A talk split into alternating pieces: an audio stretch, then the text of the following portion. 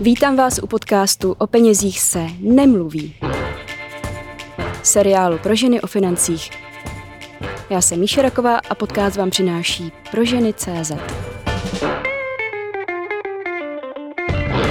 Pořádek dělá přátelé a pořádek v penězích obzvlášť. Dnes se podíváme na téma finance ve vztazích a k tomu budu potřebovat skutečně odbornou pomoc.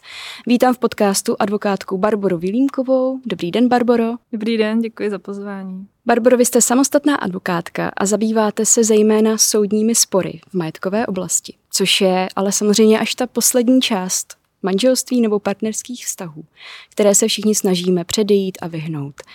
Proč jste si vlastně vybrala tuhle oblast? Asi nemůžu říct, že, že jsem si ji vybrala já. Spíš se mě vybrali ti klienti, kteří s tím potřebovali pomoc, takže vlastně ty jejich potřeby tu moji praxi rozhodly. A nezabývám se pouze tím rodinným právem, dělám právo občanské jako takové, obchodní a trestní právo, ale jak jste říkala, mojí doménou jsou soudní spory a to nejenom při právním zastupování u soudu, ale ještě i té fázi předtím, při nejrůznějším vyjednávání nebo uzavírání dohod. A kdo se na vás nejčastěji obrací? Jsou to ženy? Um, a jsou to asi ženy i muži a jsou to i uh, nějaké menší obchodní společnosti, ale teda zpráva rodinného ženy i muži.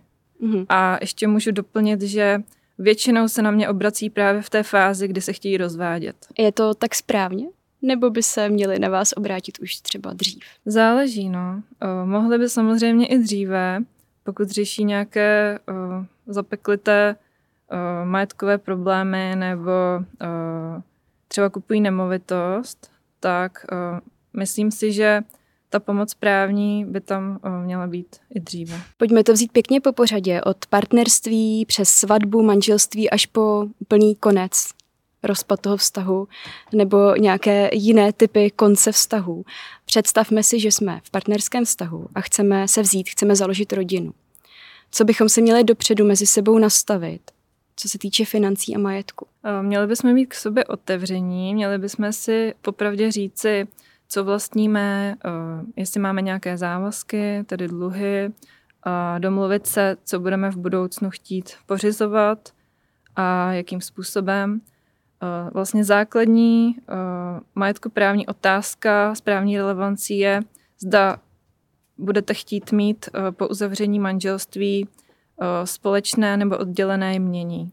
To se poté řeší takzvanou předmanželskou smlouvou, laicky řečeno, právně smlouvou o majetkovém manželském režimu. A můžete mi říct, pro koho se hodí mít ty majetky oddělené a pro koho je naopak výhodnější mít společné jmění? Tady opravdu záleží na konkrétní situaci. Můžeme si to uh, nějak rozebrat. Mm-hmm. Pojďme asi do těch konkrétních příkladů, to bude nejpraktičtější tak pro já naše možná posluchače. řeknu ne, nejprve, uh, co je to ta předmanželská smlouva. Uh, to je vlastně smlouva, kterou uzavírají snoubenci ještě před uzavřením manželství. Uzavírá se ve formě notářského zápisu u notáře a uh, v ní se modifikují, jak to budou mít v budoucnu. Eh, můžou mít úplně oddělené mění, anebo nějakou modifikaci, že část budou mít odděleně, část budou mít uh, společné mění manželů. Ale nejtypičtější pří, případ je právě, že to mají úplně oddělené. Výhody té předmanželské smlouvy jsou, že uh, potom po rozpadu manželství, po rozvodu, tak úplně odpadne ten spor o vypořádání sama, což může být i velice nákladný a dlouhý soudní spor. Uh, další výhodou je, když uh, manželé plánují nebo již mají nějaké rizikovější povolání, uh, ze kterého můžou vzniknout dluhy nebo můžou způsobit nějakou škodu, tak poté ty dluhy nepostihnou celý majetek obou manželů, ale pouze toho manžele, který je způsobil. Další výhodou, možná spíše v úvozovkách, je to nějaká ochrana manžela, která, který má vyšší výdělečný potenciál nebo nějaké vyšší majetky a nechce se dělit třeba eh, potom v budoucnu. Můžu ještě jenom eh, do toho vstoupit, jak to v praxi vypadá u toho notáře. Tam se sejdou oba dva lidé, kteří vstupují do manželství uh-huh. a každý má ještě svého advokáta nebo mají jednoho společného advokáta. Jak to funguje?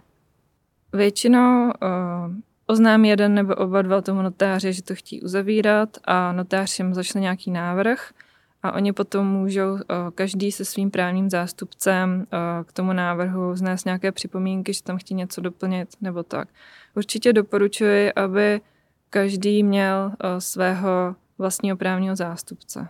A není to taková jako stresující a psychicky náročná záležitost v té fázi, kdy teprve chceme uzavřít to manželství, že už vlastně se stavíme do té role protistran, které budou jednoho dne možná v budoucnu stát proti sobě.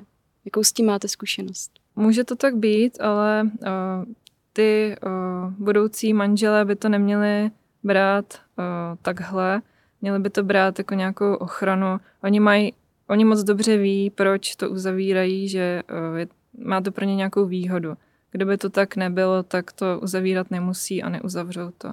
Rozhodně by uh, ten manžel jeden z nich by neměl být dotlačen do toho, aby před manželskou smlouvu uzavřel, aniž by chtěl. Takže se to uzavírá třeba ve vztazích, kdy jeden z partnerů chce založit firmu nebo už má svou firmu. Jsou tam ještě nějaké příklady těch rizikových povolání, které jste uváděla? Kromě podnikatelů mě napadají třeba lékaři, eh, kteří můžou způsobit nějakou škodu na zdraví, eh, nebo třeba eh, jakýkoliv podnikatelé, co mají to neomezeně ručí celým svým majetkem. Taky určitě uh, to doporučuje, nebo měli by to uzavírat lidi, kteří už nějaké dluhy mají.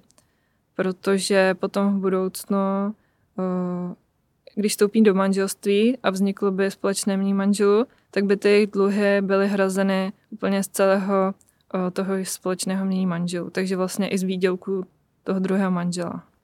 Můžu si někde ověřit, že můj nastávající manžel někde dluží, když mi to neřekne? Určitě by bylo dobré, kdyby vám to řekl, ale možná i nějaké extrémní situace takhle můžou nastat. Tak existuje centrální evidence exekucí, kde podle rodného čísla nebo IČA obchodní společnosti můžete zjistit, zda tam jsou nějaké exekuce. Potom existuje insolvenční rejstřík, když už je těch dluhů hodně. Ale je pravda, že když vlastně ty dluhy jsou teprve po splatnosti a ještě třeba neproběhlo nebo teprve probíhá soudní řízení o zaplacení toho dluhu, tak v této fázi ještě nemáte úplně možnost, jak se to dozvědět, aniž by vám to ten manžel budoucí sdělil. Můžu to potom použít jako argument při tom majetkovém vyrovnání, že jsem to nevěděla, že máte dluhy? Nebo to Asi už bude prostě záležet na nějaké konkrétní situaci. Uh-huh. Můžete mi ještě říct, co všechno patří do toho společného jmění, protože vím, že tam jsou nějaké výjimky, co třeba tom jako patří jenom jednomu z těch manželů. Tak o, společné jmění manželů o, je soubor aktiv a pasiv, to, co manželům, to, to, co nabydou a to, co pozbydou v průběhu manželství. Patří tam úplně všechno s výjimkami, které jsou stanovené v občanském zákoníku. A ty výjimky jsou nějaké osobní věci, dary, restituce, dědictví, potom co získal manžel jako náhradu újmy na svých přirozených právech, což jsou například finanční prostředky získané jako bolestné nebo nějaká nemajetková újma. Potom, co pozbyl ten manžel jako náhradu za svůj výlučný majetek, což je typický příklad judikatorně stanovený nejvyšším soudem, například uh, kalamitní těžba dřeva. To je, když má, když má manžel les, uh, ten les patří výlučně jemu a musí ho rozprodat, protože byl napaden kůrovcem, tak ty uh, výdělky z toho lesa nejsou tak vysoké, tak v tom případě uh, to patří také výlučně jemu. Tak to je asi velmi takový unikátní případ. Většina lidí bude řešit pravděpodobně nějaké dědictví, že jeden z manželů zdědí nějaký majetek, tak ten potom patří výhradně tedy jemu. Ano. Uh, takže do toho společného jmění se započítávají hlavně asi příjmy, ať už ze zaměstnání nebo z podnikání, hmm. které nosí. Já bych ještě doplnila, jsem vlastně řekla ty aktiva, mm-hmm. a ještě, ještě jsou tam i ty pasiva, ty dluhy. Takže tam patří všechny dluhy, které převzaly ty manželé za trvání manželství. Eh, a nepatří tam dluhy, které se týkají výlučně eh, majetku, který je výlučným majetkem toho manžela. A eh, také dluhy, které převzal sice manžel v průběhu manželství, ale přesahovaly nějakou obvyklou výši pro obstarávání běžných záležitostí rodiny a ten druhý manžel o tom nevěděl. Uh-huh, uh-huh. Co třeba, když můj manžel má nějaké děti z předchozího vztahu a musí na ně platit alimenty nebo výživné, nevím, co je ten správný právní pojem. Výživné. Tak výživné se platí i tedy ze společného mění manželů? Když manželé mají společné mění manželů, tak se musí platit ze společného mění manželů. Otázkou je, jestli potom po rozvodu manželství může ten druhý manžel uplatnit uh, hrazení těch, tohoto výživného jako nějakou investici, jako hrazení výlučného dluhu jednoho z manželů. Uh, řešil by to podle konkrétních okolností konkrétní soud. Já se domnívám, že pokud se jednalo o výživné, o, kterým, o kterém ten druhý manžel věděl dopředu, tady za té situace toho, do toho manželství vstupoval a nejednalo se o nějaké přehnaně vysoké výživné, tak myslím si, že by možná ten nárok na vrácení té investice neměl. Uh, druhou věcí by bylo, kdyby se jednalo o výživné na dítě, které by vzniklo z nějaké manželské nevěry. Pojďme se podívat na nemovitosti, protože to bývá takový nejčastější větší majetek, který vzniká ať už před nebo po uzavření manželství. Určitě tam jsou nějaké specifické situace, tak já vám dám nějaké příklady třeba ze svého okolí, co, co jsem viděla. Jeden z manželů přinesl do vztahu nemovitost, třeba byt, který už měl předtím, nebo ho zdědil a druhý manžel nebo druhý z manželů má peníze třeba na jeho rekonstrukci. Jak se potom tohle řeší z hlediska toho společného mění, když se vypořádávají při rozvodu? Vlastně tam je nemovitost ve výlučném vlastnictví jednoho manžela a druhý a potom jim mhm. vznikne mm-hmm. společné mění manželů a z toho se hradí nějaká rekonstrukce.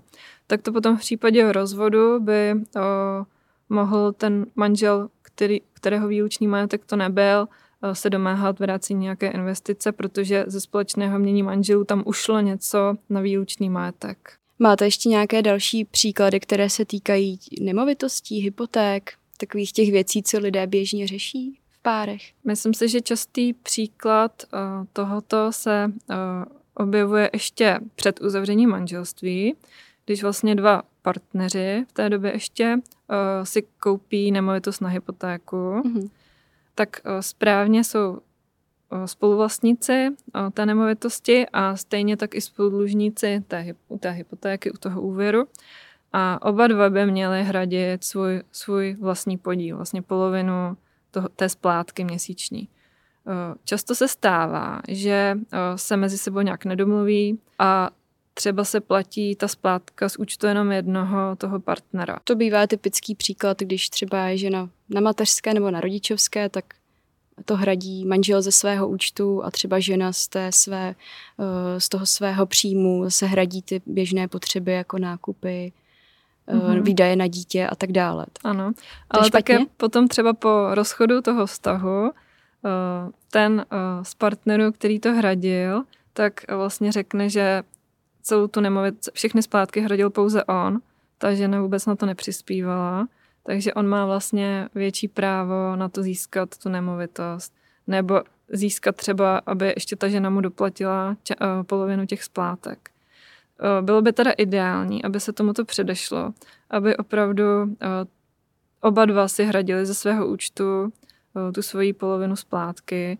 Klidně, ať si to přeposílají mezi sebou, že do banky to půjde z účtu jednoho z partnerů, ale ten druhý z partnerů tu polovinu zašle na účet toho partnera, ze kterého to jde potom do té banky. Tak to je docela praktický typ. Máte ještě nějaké takovéto typy a triky, které potom můžou ušetřit spoustu nervů a peněz. Potom je častá velice situace, kdy manželé, kteří mají společné jméní manželů, bydlí v nemovitosti, která je ve výlučném vlastnictví jednoho z manželů a uh, po rozchodu, po rozvodu uh, vlastně ten manžel, kterého ta nemovitost není, tak chce vrátit jako vnos uh, do společného mění manželů to, co bylo hrazeno no, právě na tu hypotéku. Uh, zde to řešil, protože teoreticky by vlastně na to uh, právo měl, protože je pravidlo, kdy vše, co ušlo ze společného mění manželů na výlučný majetek, má být navráceno mm-hmm. a mhm. potom potom vypořádáváno. Bavíme se, no, abych se v tom orientovala o pří, příkladu, kdy jeden z manželů má nemovitost ve svém výhradném mm-hmm. vlastnictví, ale tu hypotéku mají společně. Jo, nebo a bydlí tam. Společně. A bydlí mm-hmm. tam. Mm-hmm. Už třeba tu nemovitost měl před manželstvím. Mm-hmm.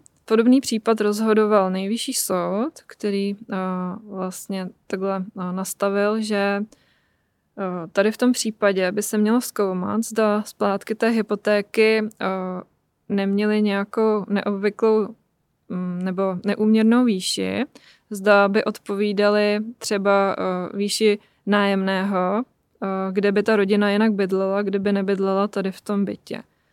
Protože uh, ta rodina by jinak tu, tu svoji potřebu bydlení musela nějak řešit.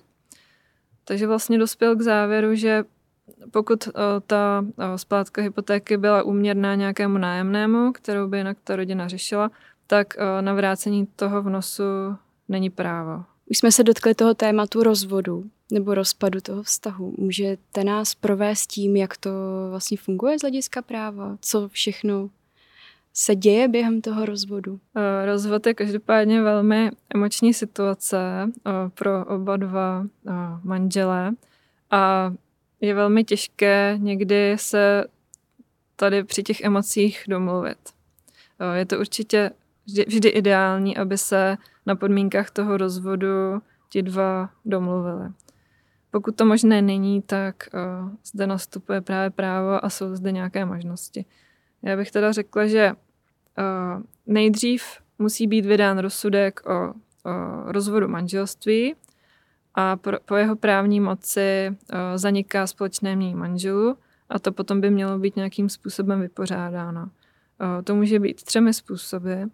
První způsob je právě dohodou, uh, že manželé si se píšou do písemné smlouvy, uh, co bylo, označí tam majetek, co bylo v tom jejich společném manželu uh, a potom označí, kdo, kdo který, z nich, který z nich dostane kterou konkrétní věc a případně si si potom uhradí nějaký vypořádací podíl.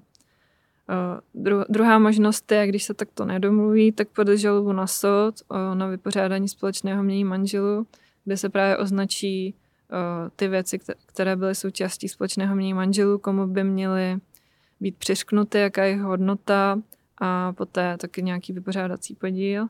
A třetí varianta je, že ty manželé nebudou dělat nic a po třech letech od, od rozvodu vlastně nastane fikce vypořádání společného mění manželů, kdy každý z nich uh, uh, bude mít ve vlastnictví to, to, co vlastně užíval z movitých věcí a uh, nemovitosti budou v podílovém spoluvlastnictví o stejné výši podílu. Takže jestli tomu dobře rozumím, tak rozvod jako takový a vypořádání majetku jsou dvě odlišné věci, které můžou mít úplně jinou časovou rovinu.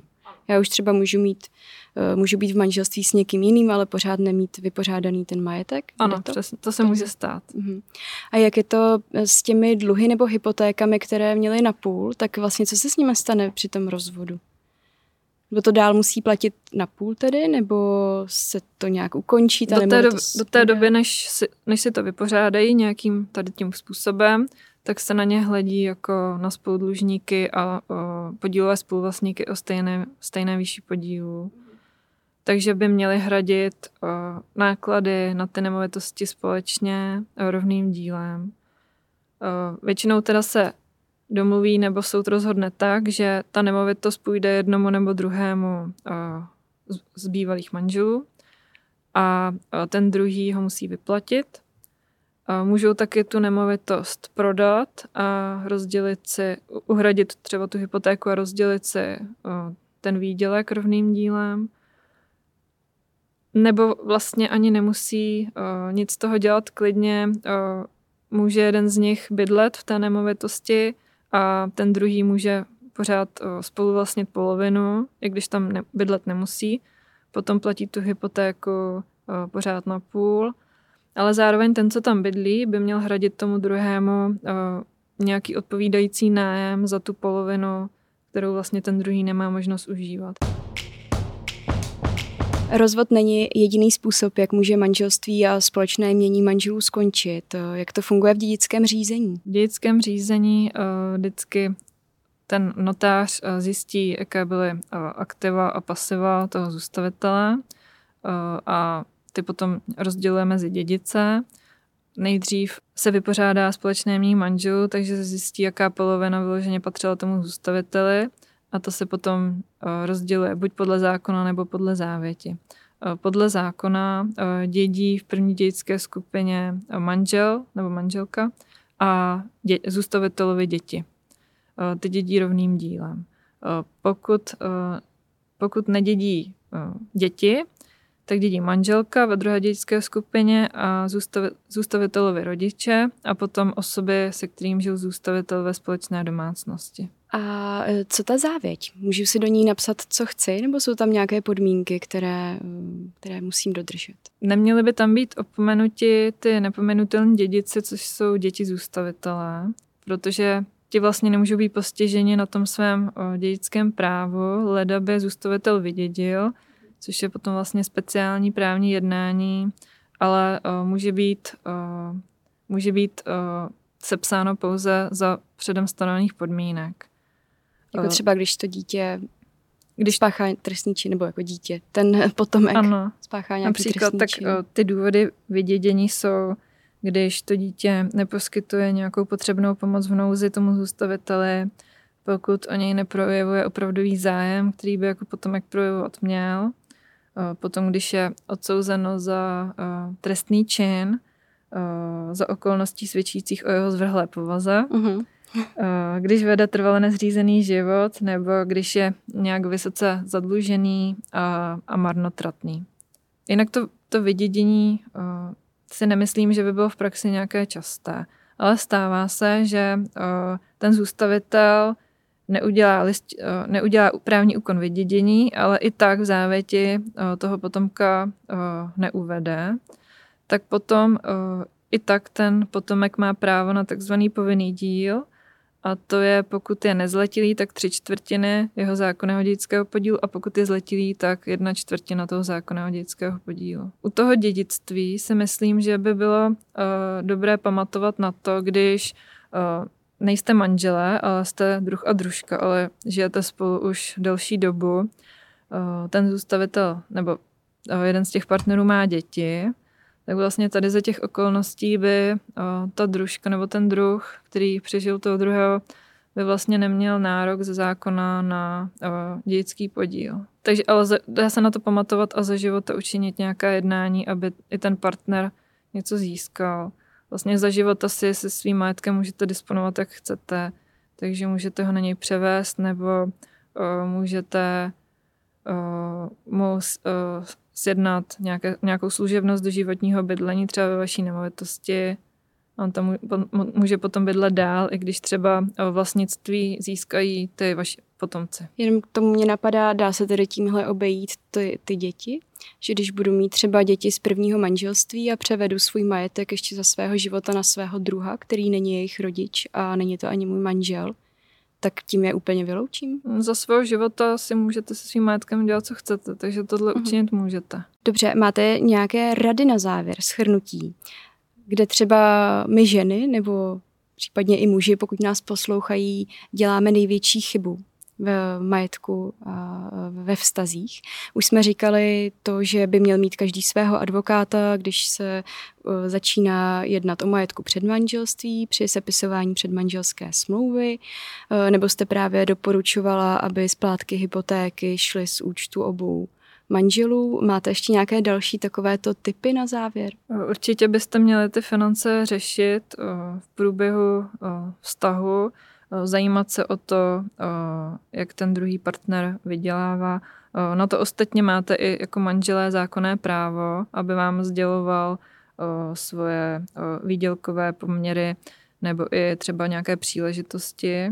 Měli byste si i třeba schraňovat nějakou dokumentaci o, o věcech, které jste pořídili, nejenom kvůli, toho, kvůli jejich hodnotě, ale i kvůli tomu, jestli jste je třeba pořídili z výlučných prostředků, abyste mohli prokázat, že potom v budoucnu, že ta věc je vaše.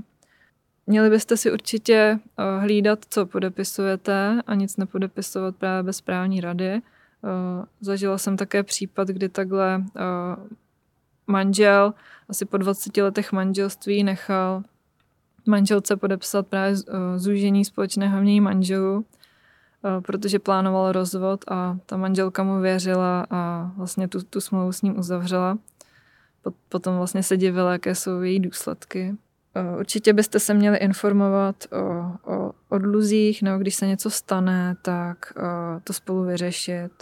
Když, máte, když vstupujete do manželství a máte nějaké vlastní finanční prostředky v nějaké vyšší hodnotě, je dobré si je vést odděleně na nějakém speciálním účtu, aby nedošlo ke smícení potom z prostředky ve společném mění manželů. Takže pokud mám nějaký, uh, nějak, nějaké prostředky třeba uspořené, tak je dobré si je převést třeba na nějaký spořící účet nebo na investice, které budou jenom moje a nebude se mi to tam míchat uh-huh. s, těmi, s těmi společnými penězi. Jestli to dobře chápu. Ano. Uh-huh. Uh, jinak když třeba zjistíte, že máte něco uh, z toho, to, o čem jsme mluvili, špatně nastavené, můžete se snažit to vyřešit ještě nyní, když třeba ještě nedošlo Eh, k nějakému eh, jednání o rozvodu manželství. To se vždycky lépe eh, s manželem domlouvá. Můžete si klidně sepsat nějaké smlouvy nebo dopodepsat si, že něco jsem hradila výlučně já.